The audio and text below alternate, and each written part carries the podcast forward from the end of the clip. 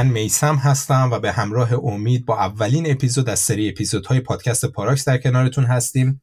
تو این پادکست سعی می‌کنیم یک موضوعی رو با یک نگاه داستانی علمی کنکاش کنیم. امیدوارم تو این مدت بتونیم یه چیزی رو کنار هم یاد بگیریم و لذت ببریم. سلام من هم امید هستم و خوشحالم که با اولین اپیزود این پادکست باهاتون هستیم. طبیعتا خیلی موضوعات جالبیه که می‌خوایم در این پادکست دربارهشون صحبت کنیم. ولی موضوع اول خب واسمون خیلی مهم بود. چون از یک طرف می‌خوایم یک داستان علمی رو تعریف کنیم از یک طرف هم می‌خوایم مقدمه ای باشه برای راهی که داریم شروع می‌کنیم. برای همین تصمیم گرفتیم اولین قسمت از پادکست خودمون رو اختصاص بدیم به دونستن چیزهای جدید کنجکاوی کنجکاو بودن که منشأ تمام پیشرفت های علمیه. بماند که از یک طرف تو طول تاریخ بشریت کنجکاوی در مورد آب، آتیش، گیاه، نمی‌دونم حیوان، آسمون همه چیز اطراف ما باعث شدش که اولین انسان ها غذای مورد نیاز خودشون متنوع بکنن یا روش جدید واسه پختنش به کار ببرن یا مواد یا ماشین های اختراع کنن که قادر به حرکت اجسام باشه یا دفاع از خودشون باشه در برابر حمله یا تغییرات محیطی.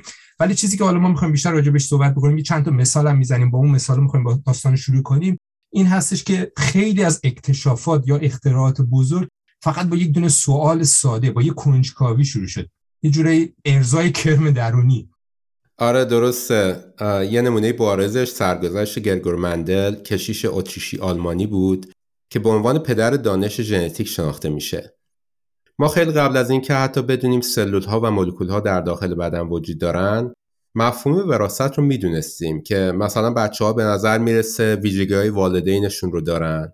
یا اینکه رنگ مو پوستشون خیلی شبیه پدر و مادرشون هست اما بس در مورد چگونگی انتقال صفات از یک ارگانیسم به موجود دیگه برمیگرده به کنجکاوی و آزمایشات مندل در این زمینه مندل در سال 1865 تونست قوانین حاکم بر انتقال صفات وراستی رو که حاصل آزمایش های اون روی گیاه نخود فرنگی بود شناسایی کنه.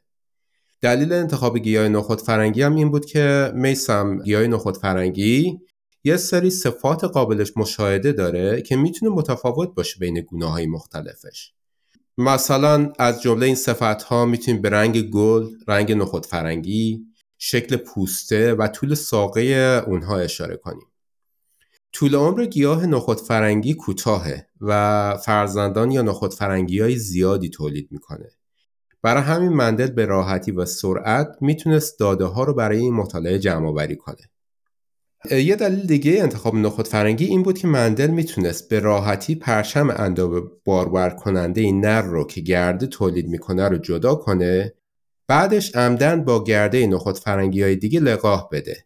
این به این معنیه که اون می‌تونست کنترل کاملی روی شرایط آزمایشش داشته باشه.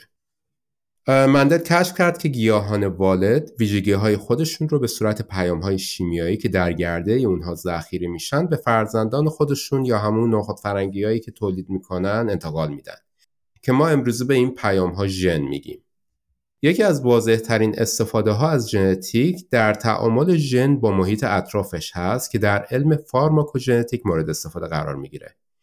مشخصات ژنتیکی بیمار می‌تونه به پیش بینی این که آیا اون فرد به درمان از طریق برخی داروها پاسخ میده یا با این احتمال که دارو سمی یا بی اثر هستش کمک کنه. دقیقا دقیقا. حالا مثل آزمایش مندل که اشاره کردی خیلی از آزمایش ها حالا اشاره کردیم برای ارزای کنجکاوی یا دونستن فقط جواب یک معما هست یکی از آزمایشهایی که نقش خیلی مهمی تو تاریخ علم داشت آزمایش مربوط به نور و دونستن سرعت نور هست. تو امید تو کتاب یه چیزو میخوندی؟ آیزاک آسیموف رو؟ آره آره خیلی دوست داشتم بچگی. آره نور واقعا به خبرش بباره. فکر کنم خیلی از ما با این کتاب بزرگ شدیم. آره. حالا بعد نیست بگم که تو دانشگاه بوستون درس می‌داد یه سیارک هم به افتخارش نامگذاری شده. حالا در صورت آیزاک آسیموف مهمترین آزمایشی که تو طول تاریخ علم صورت گرفته رو همین آزمایش که معروف هست به مایکلسون مورلی می‌دونه که 1887 میلادی انجام شد و نهایتا منجر به دونستن سرعت نور و نقص کردن فرضیه اتر شدش.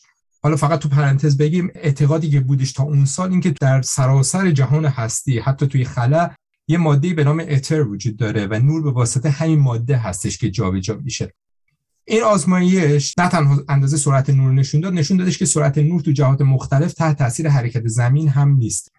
مایکلسون اینم تو پرانتز بگیم اولین دانشمند آمریکایی هستش که تو سال 1907 تونستش جایزه نوبل رو ببره. فقط گیرش این بودش که بدونیم این سرعت نور چقدر هست.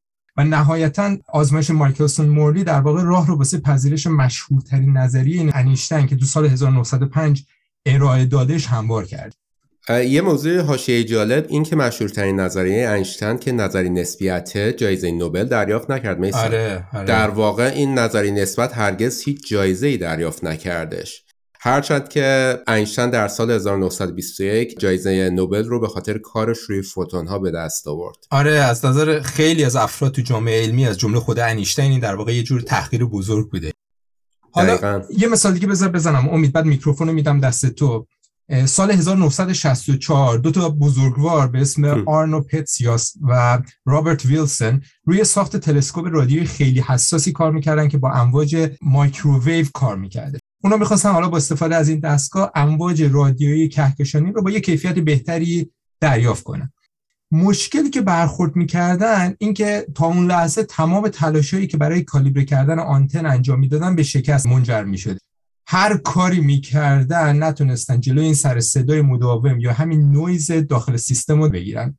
فکر می‌کردن که به خاطر سر صدایی هستش که تو شهر منحتن شهری که نزدیک اون آزمایشش رو انجام می‌دادن به خاطر اون هست. یا فکر می‌کردن یه سری آزمایش هسته‌ای اخیرا تو اون سال انجام شده و فکر می‌کردن به خاطر تشعشعات باقی مانده تو جو فوقانی هست. و باز هم به خاطر اون نبود. خیلی گیر دادن. حتی به چند کبوتر بدبخت توی گیرندهشون نشسته بودم گیر داده بودم. فکر می‌کردن این نویزا به خاطر اون ولی بعدا پی این کنجکاویشون رو گرفتن. معلوم شده در واقع این سر یا این نویزی که می‌دیدن برخلاف اون چیزی که انتظار داشتن یک سیگنال واقعی هست و این تشعشعات پس زمینه مایکروویو کیهانی هست. که حالا من اسم انگلیسیشو بگم Cosmic Microwave Background Radiation. که پژواکی است از انفجار بزرگ یا بیگ بنگ. نشون میده در واقع جهان واقعا چجوری کار می‌کنه. این یکی از شاید بزرگترین کشفیاتی هستش که انجام شدش خیلی سوالهای عالم هستی رو جواب داد. حالا البته خیلی سوال جدیدم به وجود آورد. این واسه یه مثالی بودش که چجوری یک کنجکاوی می‌تونه به یک کشف خیلی عظیمی ختم بشه. آره دقیقا در رابطه با این تحقیقات تابعی زمینه کیهانی صحبت کردی. از روی این تحقیقات یک کره درست کردن آره. که قدیمی ترین نور جهان رو به تصویر می‌کشه که بازمونده مستقیم انفجار بزرگه یه چیز جالبم اینه که اگه سریال تلویزیونی بیگ بنگ تیوری رو دیده باشی یک کره تو اتاق شلدن و لنارد بود دقیقا نکردم همین همین همین سریالی آره. هستش که نمی‌دونم چهار تا نرد با هم نشستن کار مختلف آره. خب خب آره دقیقا یه کره تو اتاقشونه که دقیقا همین کره که حرفش رو زدیم. جالب. حالا ما عکس این کره رو حتما تو صفحات اجتماعی پادکستمون می‌ذاریم. حتما حتما. حالا برگردیم به موضوع اصلیمون کنجکاوی. کنجکاوی انواع یا مدل های مختلفی داره و عامل به وجود آمدن هر کدوم از این کنجکاوی ها متفاوته. مثلا یه نوع کنجکاوی وجود داره که به اون کنجکاوی ادراکی لقب دادن که پایه ترین حس کنجکاویه و بین انسان ها و حیوانات مشترکه. این حس کنجکاوی رو وقتی تجربه می‌کنیم که چیزی ما رو قافلگیر می‌کنه یا وقتی چیزی کاملا با اون چی که می‌دونیم یا فکر می‌کنیم موافق نیست. این نوع کنجکاوی به عنوان یک وضعیت ناخوشایند احساس میشه که باید به نوعی یه جوری برطرفش کنیم. و همین دلیله که ما سعی می‌کنیم انواع اطلاعات رو برای رفع این نوع کنجکاوی پیدا کنیم. از طرف دیگه یه نوع کنجکاوی دیگه وجود داره که به اون کنجکاوی معرفتی میگن. که این نوع کنجکاویه که باعث پیشرفت های تحقیقات علمی یا به وجود آمدن بسیاری از آثار هنری میشه. حالا در کنار این دو نوع کنجکاوی که معرفی کردیم یه نوع کنجکاوی دیگه وجود داره که بهش کنجکاوی متنوع میگن. مثلا وقتی که دائما در گوشی تلفنمون تو شبکه های اجتماعی هستیم و به هیچ دلیل خاصی داریم تو اینترنت میچرخیم این حس کنجکاوی فعاله. کنجکاوی همیشه به عنوان یک چیز بسیار خوب تلقی شده چون که انسانها در تلاش هستند که کسب دانش کنند اما کنجکاوی متنوع ممکنه منفی باشه چون توجه شما منحرف میشه. ولی خب حالا اینم بگیم به نظر تو طول تاریخ همیشه کنجکاوی ستودنی نبوده. نمونهش قرون وسطا هست که حالا از قرن 5 تا اواخر قرن 15 میلادی ادامه داشت. کنجکاوی تقریبا از بین رفته بود و کلیسای اون زمان بود که می‌خواست این احساس رو به توده مردم منتقل کنه که هر چیزی که ارزش دونستن داره از قبل شناخته شده. دیگه زحمت نکشید. یه جورای دیواری دور انواع دانش داشتن ایجاد می‌کردن و می‌خواستن این کنجکاوی رو از این طریق سرکوب بکنن. و حالا یکی از بهترین مثال ها گالیله هستش که خیلی از ما شنیدیم و شاید عمده شهرت گالیله به دفاع علمی اون برمیگرده از نظریه نیکولاس کوپرنیکس یک ستاره شناس لهستانی آلمانی بود که نظریه خورشید مرکزی منظوم شمسی رو گسترش داد که برخلاف تصور کلیسا بودش که زمین در مرکز کائنات قرار داره. اومدش اثبات کردش که نه خورشیده که مرکز منظوم شمسی هست و سایر سیارات از جمله همین زمین فکستانی خودمون دورش میچرخه. ولی خب این برخلاف فرضیه زمین مرکزی کلیسا بودش که صدها سال بودش سخن آسمانی تلقی می‌شد. و منجر میشه به محکوم شدن گالیله تو دادگاه تفتیش عقاید و اگر بنده خدا تو به موقع توبه نکرده بود ممکن بود زنده زنده چیزش کنن. در... بیچاره. نه زنده زنده تو آتیش بسوزوننش. یک توبه نامه هم میگه اون میداله مثلا این توبه نامه رو از رو بخونم که دقیقا توبه نامه رو خونده باشیم. میادش میگه که در هفتادمین سال زندگی هم در مقابل شما اربابان دین و دنیا به زانو در آمدم و در حالی که کتاب مقدس را در آغوش می فشارم اعلام می کنم که ادعای مبنی بر چرخش زمین به گرد خورشید ناشی از مستی بوده و سراسر اشتباه و دروغ است. حالا این سال 1610 میلادی اتفاق افتاد و جالب این که تا سال 1969 بعد از فرود انسان روی ماه پاپ ژان پل دوم دستور میده که پرونده ارتداد گالیله رو بیاین یه دفعه دیگه بررسی بکنید. و سال 1992 کلیسای کاتولیک اعلام می‌کنه که گالیله رو بخشیده. بدون که عذرخواهی بکنه از آن کنه که اشتباه کرده. حالا 1610 دادگاهش بود 1992 میشه چقدر؟ 382 سال بعدش سینیور گالیله رو از جهنم میبرنش به بهشت. خیلی مسخره است میسن که کلیسا هنوز بعد از این همه سال به اشتباه خودش اعتراف نکرده. میسن می‌خوای یه زنگ تفریح به خودمون شنونده ها بدیم؟ آره. شاید بد نباشه اینجا یه تیکه از داستان پسر بچه کنجکاوی رو بذاریم که خیلی از ماها با اون و داستانهاش و بینشش خاطره داریم. پسر بچه ای که کنجکاوی زیادش باعث به وجود اومدن دردسرهایی در مدرسه و محله براش میشه. گوش بدیم. آره فکر خوبی هست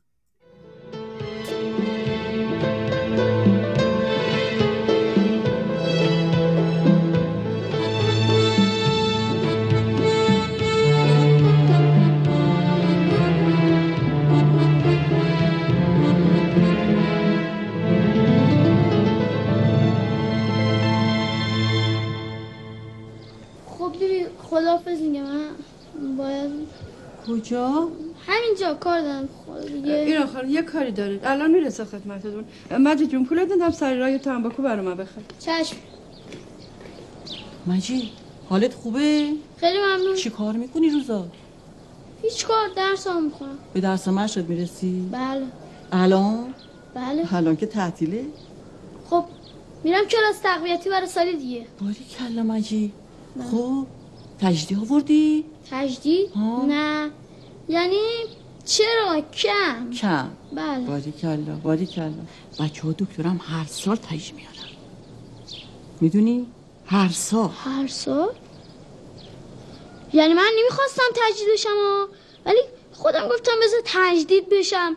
تا به سونیه بر خودم درس بخونم چه ول بشم تو کوچه رفتم پیش معلمم. گفتم آقا ما باید تجدید بشیم. و گفت برای چی تجدید بشیم؟ گفت گفتیم آقا ما خیلی علاقه به درس داریم به خاطر همین باید تجدید بشیم.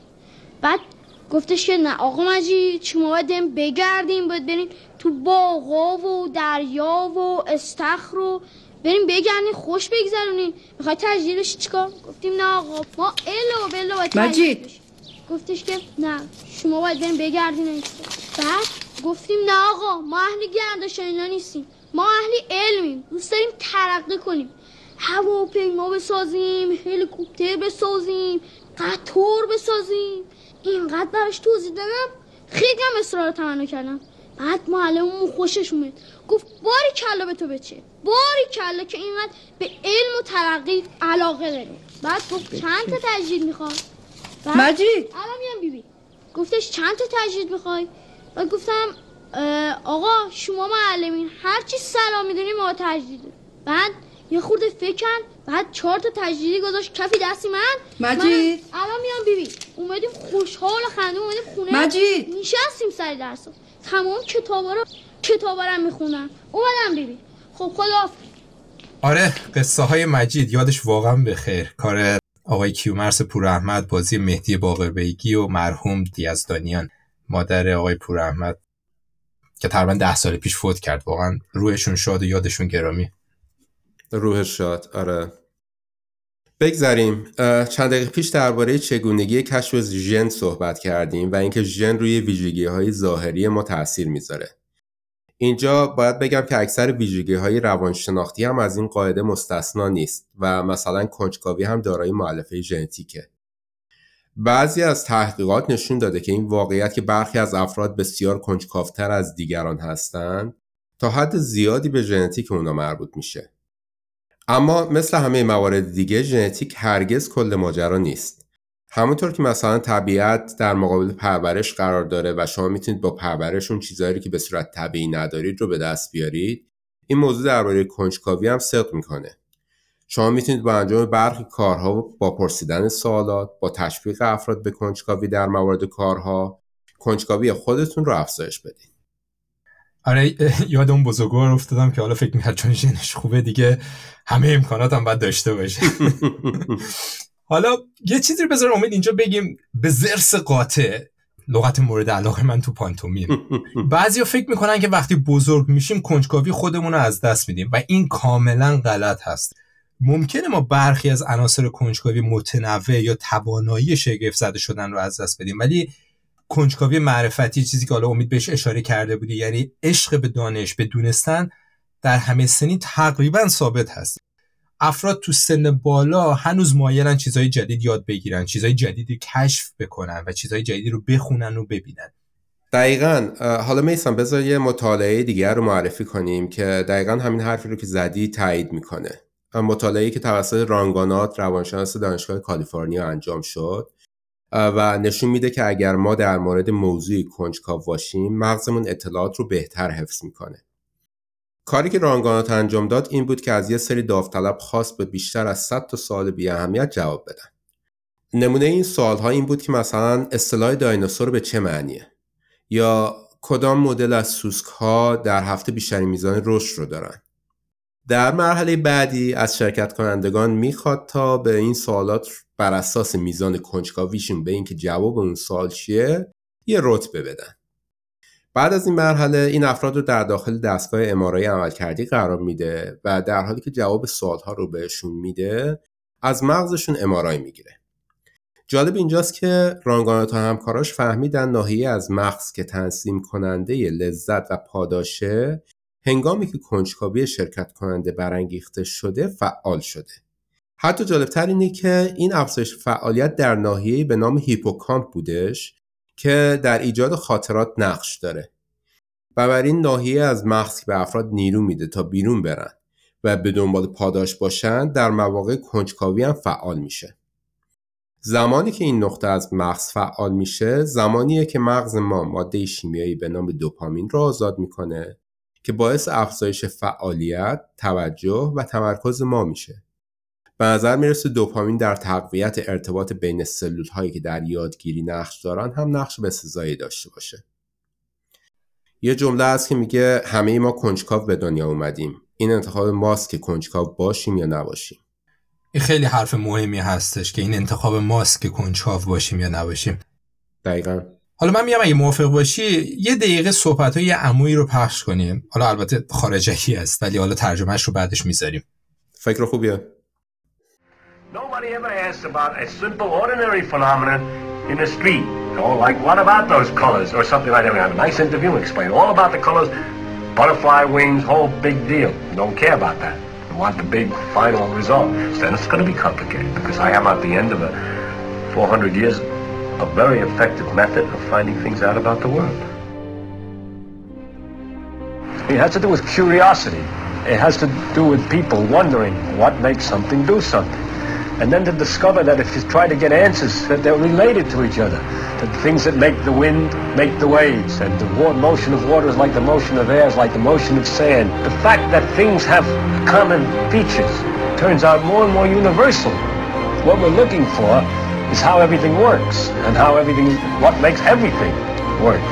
But it's curiosity as to where we are, what we are, is very much more exciting to discover we're on a ball, half of it sticking upside down. It's spinning around in space. It's a mysterious force. این صدایی که شنیدید صدای ریچارد فاینمن هست برنده نوبل فیزیک تو سال 1965 که تو یک نظرسنجی به عنوان هفتمین فیزیکدان تاریخ شناخته میشه ریچارد فاینمن البته خیلی مصاحبه داره ولی یکی از مصاحبهاش خیلی معروف هستش که در مورد کنجکاوی هست و میادش میگه که هیچکس در مورد یک پدیده ساده و معمولی تو خیابون سوال نمی‌کنه. در مورد اون رنگ ها سوال نمی‌کنه.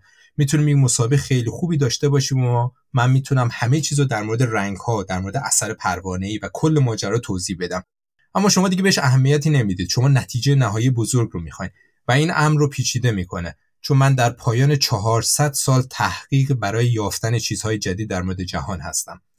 همه اینها به کنجکاوی مربوط میشه. این مربوط به این است که مردم تعجب می‌کنن و این چیزی هست که باعث میشه کاری را انجام بدهند. اما این کنجکاوی است که کجا هستیم چه هستیم و بسیار هیجان انگیزتر هست که بفهمیم روی کره هستیم. نیمی از ما وارونه به این کره چسبیدیم و در فضا میچرخیم. ریچارد فایمن یک مصاحبه خیلی جالبی داره. میادش تعریف می‌کنه که وقتی یه پسر بچه 5 6 ساله ای بود داشتش با پدرش تو کوینز نیویورک پیاده روی می‌کرد. یه دونه واگن و یه توپی هم داشتش که داخل واگن بوده. متوجه میشه که وقتی واگن رو می‌کشه توپ میره ته واگن. از پدرش پرسید نمی‌دونم ددی جان پدر جان هر چیزی. پدرم برگشت گفت چت دهنم رو سرویس کردی؟ سوال پرسیدی. گفتش که چرا وقتی مثلا من واگن رو می‌کشم تو میره ته واگن. پدرش گفتش که این اینرسی هست. گفتش خب اینرسی چیه؟ پدرش هم گفت اینرسی اسمی هستش که دانشمندا به پدیده تو بره ته واگن گذاشتن. اما حقیقتش اینه که هیچ کسی نمی‌دونه. فاینمن نهایتا میره MIT بعدش میره پرینستون مدرک می‌گیره فاجعه چالنجر رو حل می‌کنه. حالا تو پرانتز بد نیست بگیم یه اطلاعات فردوسی پوروارم بدیم. اینکه انفجار شاتل فضایی چالنجر سال 1986 اتفاق افتاد. 73 ثانیه بعد از پرواز شاتل این فضاپیمای منفجر میشه و همه هفت خدمش کشته میشن. و شاید بزرگترین فاجعه ناسایی هستش که اتفاق میفته. یه چیز حاشیه‌ای هم اینجا بگم میسم که یکی از سرنشینان این فضاپیما یه معلم بود که برای اولین بار بود داشت می‌رفت تو فضا. جالب. آره. جالب. حالا مقامات ناسا بعدش میان میگن که احتمال اتفاق این فاجعه یک در صد هزار هست. که بعد فاینمن میادش اثبات می‌کنه که نه این یک تو صد هست. یه عکسی از ما این رو تو صفحه اینستاگرام رو می‌ذاریم که توی کمیسیون ریاست جمهوری واسه بررسی این فاجعه هست که یه آزمایش رو انجام میده به اسم C-clamp و نشون میده که O-ring هایی که تو این فضاپیما استفاده شدش این O-ring های لاستیکی تو اون دما وقتی که این فضاپیما به فضا پرتاب شده لاستیک خاصیت مهرموم کردن خودشون از دست دادن و این دلیلی هستش که فضاپیما منفجر میشه. تو انظار عمومی فاینمن به خاطر این معروف هستش ولی خب تو جامعه علمی به خاطر نقش چشمگیری که توی ارائه الکترودینامیک کوانتومی داشت که حالا حرکات ذرات زیر اتمی هست برنده جایزه نوبل فیزیک میشه. صحبت خودش رو با پدرش به عنوان یه احساسی بیان می‌کنه که محرک اون تو زندگی بود. و میگه که ساده ترین سوال ها هم می‌تونه شما رو به مرز دانش بشری برسونه. و دقیقا این همون جایی هستش که ریچارد فایمن می‌خواست بازی و بازی بکنه. حالا امید بحث بچگی ریچارد فایمن شد. تو حالا گیر سوال های بچه سه چهار ساله افتادی؟ وای وای وای. بعضی وقتا یه سوالایی می‌پرسن آدم نمی‌دونه چجوری جوابش بده آره. یه دفعه یه بچه کوچیکی از من پرسید چرا آب خیسه؟ من موندم والا چی بهش بگم؟ سوال سختیه. حالا که بحث بچه ها شد بیا یکم درباره کنجکاوی بچه ها صحبت کنیم. تحقیقات پل هریس که یک روانشناس کودکان در دانشگاه هاروارده نشون میده که یک کودک بین دو تا پنج سالگی حدود چهل هزار تا سوال می‌پرسه. واو. این تعداد به طور متوسط حدود 100 تا سال در روز میشه. بیچاره پدر مادر واقعا. یه مطالعه دیگه نشون داد که تعداد سالایی یه بچه چهار ساله بین 200 تا 300 تا در روز هست. اما یه چیز جالب و عجیب بگم اینه که این سوال های یک دفعه بعد از سن چهار سالگی کم میشه.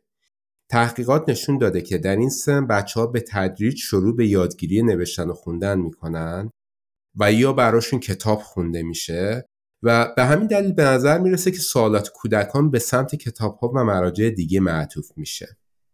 آ امید حالا بذار بس من یه چیزی رو این وسط بگم بعد نیستش. تو دهه 90 میلادی ناسا میادش یه عموی رو استخدام می‌کنه که روشی رو ابدا بکنه که آدم های خلاق رو بتونه ناسا استخدام بکنه. این عمو به اسم دکتر جورج لند که حالا چند سال پیش هم فوت کرد عمرش گذاشته روی اینکه توانایی از کجا اومده و چجوری تو طول زندگی تکامل پیدا می‌کنه. میادش یک مطالعه مشاهدی جالبی روی 1600 تا کودک انجام میده. میاد این بچه ها رو وقتی که 5 سالشون هست وقتی 10 سالشون هست وقتی 15 سالشون هست جمع می‌کنه ازشون میخوادش که یه مشکلی رو حل کنن. یه مسئله رو بهشون میده و ازشون میخوادش که یه ایده خلاقانی بدن. جالب این است که اولین بار یعنی وقتی که این بچه ها 5 سالشون هست 98 درصد بچه ها بالاترین نمره ممکن رو تو این آزمون می‌گیرن. چه جالب. آره ولی بار دوم یعنی 5 سال بعد همون بچه ها فقط 30 درصد از همون بچه ها نمره خوبی می‌گیرن. و ناراحت کننده تر این هستش که بار سوم وقتی اونها 15 سالشون هستش فقط 12 تا از بچه ها هستن که خوب کار می‌کنن. بزرگتر میشیم اوضاع بهتر نمیشه که بدتر میشه. یا آزمایشی انجام دادن که روی 280 هزار بزرگسال بودش و نشون داد که کمتر از فقط 5 درصد از بزرگسالا تو همچین آزمونایی تونستن نمره قبولی بگیرن. خب دلایل زیادی می‌تونه داشته باشه میسم قبلا اشاره کردم که سالا سالای بچه ها از سن 4 5 سالگی کم میشه و به شدت هم کم میشه. حالا یه سری تحقیقات نشون داده که بعد از سن 5 سالگی مغز شروع به قطع برخی از اتصالات عصبی می‌کنه که اون اتصالات رو در چند سال اول زندگی کودک درست شده بوده به سرعت و به این فرایند اصطلاحا هرس سیناپسی گفتن. اما این مورد برای توضیح کاهش چشمگیر سوالات و اینکه نمی‌تونن کارهای خلاقانه انجام بدن کافی نیست. حالا یکی از دلایل مهمش می‌تونه این باشه که مدارس ما به گونه ای طراحی شدن که اطلاعات بیشتری رو در سر دانش آموزان قرار بدن. تا بتونن اون اطلاعات رو در موقع امتحان به آزمون بذارن و استانداردهای از پیش تعیین شده ای رو رعایت کنن.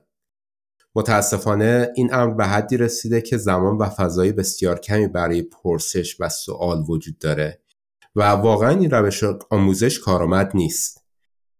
اینشتین یه جایی میگه که این یک معجزه است که کنجکاوی از آموزش رسمی جان سالم به در می‌بره. آره متاسفانه تو خیلی از سیستم آموزشی دنیا به این صورت هست که حفظ کنن تا فقط امتحان رو رد کنن. دقیقا. حالا پیرو صحبتی که کردی یه طرف دیگه داستان این هستش که خیلی بزرگسالها هم هیچ تلاشی نمی‌کنن یا تلاش خیلی کمی می‌کنن واسه تقویت کنجکاوی.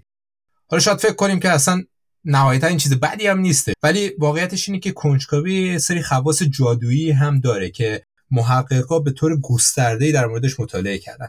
مثلا تحقیقات نشون میده که حفظ حس شگفتی و کنجکاوی تو طول زندگی و جستجو کردن چیزهای جدید می‌تونه به افراد کمک کنه که جوون بمونن. یه مطالعه که افراد بزرگسال در حالی که میزان کنجکاوی اونها رو ردیابی می‌کرد نشون دادش که افرادی که میزان کنجکاوی بالاتری از خودشون نشون میدن پنج سال پنج سال بیشتر زنده میمونن.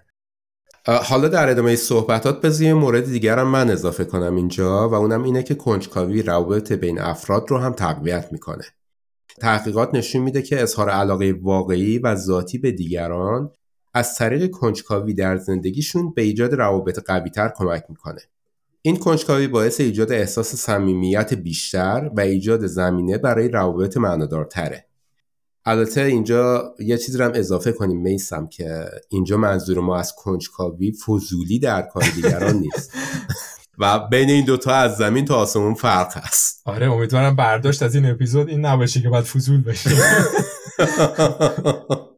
حالا چجوری می‌تونیم کنجکاوی خودمون رو پرورش بدیم؟ یه سری فعالیت ساده وجود داره که می‌تونه کمک کنه که کنجکاویمون رو تقویت کنیم و نهایتا در واقع خلاقیت خودمون رو افزایش بدیم. حالا بعد نیست چند موردش رو امتحان کنیم ببینیم کدومش برای ما موثرتر هستش و نهایتا اونی که بهتر هست رو انجام بدیم. سوال بپرسیم. حتی به طور تصادفی از خودمون بپرسیم چرا چه جوری به قول این دوتا خواننده معروف کشورمون چه می‌دونم چرا خورشید میتابه؟ چرا میچرخه زمین؟ دو تا سوال واقعا سخت است. واقعا سوال خیلی سختی هستش که جالب هستش که تو شعرشون بهشون اشاره کرد. حالا سوال دیگه هم می‌پرسن که چرا از نبودنت خیلی ساده میشکنم ولی خب. خارج از حوزه کاری خودمون هم بخونیم. این خیلی مهم هست. نمی‌دونم شعر کلاسیک غیر داستانی در مورد زمین شناسی فقط به خاطر خوندن و لذت بردن ازش بخونیم. خودمون رو غرق تو یک موضوعی بکنیم و یه موضوع رو انتخاب بکنیم و شروع کنیم به خوندن مقالات راجع بهش. کتاب. شروع کنیم به گوش دادن تد تاک ها پادکست ها یه مورد دیگه هم که بنویسیم. نوشتن هم در واقع ما رو به یه سطح بعدی از کنجکاوی می‌تونه برسونه. آره بهترین کار اینه که سرعتمون رو تو زندگی کم کنیم. بهرهوری می‌تونه دشمن خلاقیت باشه. وقت بگذاریم و اجازه بدیم که ذهنمون سرگردون بشه و اجازه بدیم سوالات در تو ذهنمون شکل بگیره. با بچه ها بازی کنیم. بازی و صحبت با بچه ها احتمالا بهترین یادآور پتانسیل کنجکاوی ما هاست راستی راجع به اون سوالی که اون بچه کوچیک از من پرسید که چرا آب خیسه؟ بعدش من رفتم تحقیق کردم و فهمیدم که خیلی مقاله تو این موضوع وجود داره. واقعا؟ جالب. خب. آره آره. یکی از این مقاله ها رو من خوندم اشاره می‌کرد که رطوبت توانایی چسبیدن مایع به سطح جامده برای وقتی میگیم که یه چیزی مرتوبه منظور ما چسبیدن مایع به سطح یک ماده است مرتوب یا خشک بودن یک جسم به تعادل بین نیروهای منسجم و نیروهای چسبندگی بستگی داره. نیروهای منسجم نیروهای جذابی در داخل مایع هستند که باعث میشن مولکولهای مایع ترجیح بدن به هم بچسبن. نیروهای منسجم همچنین باعث کشش سطحی مایعات هم هستند. اگر نیروهای منسجم خیلی قوی باشن های مایع واقعا دوست دارن نزدیک همدیگه بمونن و زیاد روی سطح یک جسم پخش نمیشن مثل مثلا قطرهای اصل برعکس نیروهای چسبی نیروهای جذاب بین مایع و سطح مواد هستند اگر نیروهای چسبنده قوی باشن مایع سعی می‌کنه تا اونجا که ممکنه روی سطح پخش بشه. بنابراین میزان مرتوب بودن سطح بستگی به تعادل بین این دوتا نیرو داره. اگر نیروهای چسبنده مایع جامد بزرگتر از نیروهای منسجم مایع مایع باشه ما میگیم که مواد مرتوب میشن و مایع تمایل به پخش شدن داره تا بیشترین تماس رو با سطح داشته باشه. از طرف دیگه اگر نیروهای چسبنده مایع جامد کوچکتر از نیروهای منسجم مایع مایع باشه ما میگیم که این ماده خشکه و مایع تمایل داره تا به صورت قطره کروی در بیاد و سعی می‌کنه تماس با سطح رو به حداقل برسونه. خیلی جالب بودش. در واقع آب حالا به دلیل پیوند هیدروژنی نیروی منسجم بالایی هم داره و به خاطر همین هستش که به اندازه برخی حالا مایعات دیگه مثل استون یا الکل تو مرتوب کردن سطوح خوب عمل نمی‌کنه. دقیقا. کلی نقل قول از انیشتین کردیم. شاید بهتر باشه این اپیزود رو هم با نقل قولی از انیشتین تموم کنیم که حالا عنوان اپیزود ما هم بود که واقعا نور به قبرش بباره. البته بذار بذار اینجا من یه چیزی بگم. می‌دونستی بعدا اینشتین تو نیوجرسی سوزونده شده و خاکسترش رو تو یه مکان نامعلوم پرکنده کردن. آره. جالب. خب پس نور به خاکستر اون تو مکان نامعلوم بتاپه. میگه که مسئله مهم این است که دست از سوال پرسیدن بر ندارید کنجکاوی دلیلی است برای وجود داشتن شگفت زده خواهید شد وقتی که به اسرار جاودانگی، زندگی و ساختار شگفت انگیز هستی تعمل می کنید. اگر کسی سعی کند هر روز فقط کمی از این راز را درک کند کافی است. خیلی ممنون از اینکه با ما همراه بودید اگر پادکست ما رو دوست داشتید ممنون میشیم که اون رو به دوستان و خانوادهتون توصیه کنید حتما ما رو تو اینستاگرام و توییتر دنبال کنید. پاراکس پادکست. حتما به سایت ما هم سر بزنید paraxpodcast.com حالا یه سری مطالب و اطلاعات از جمله تمام منابع رو ما تو این وبسایتمون می‌ذاریم. باز هم ممنون. امیدوارم تا اپیزود بعدی شاد باشید و شادی بیافرینید. تا اپیزود بعدی خداحافظ دوستان.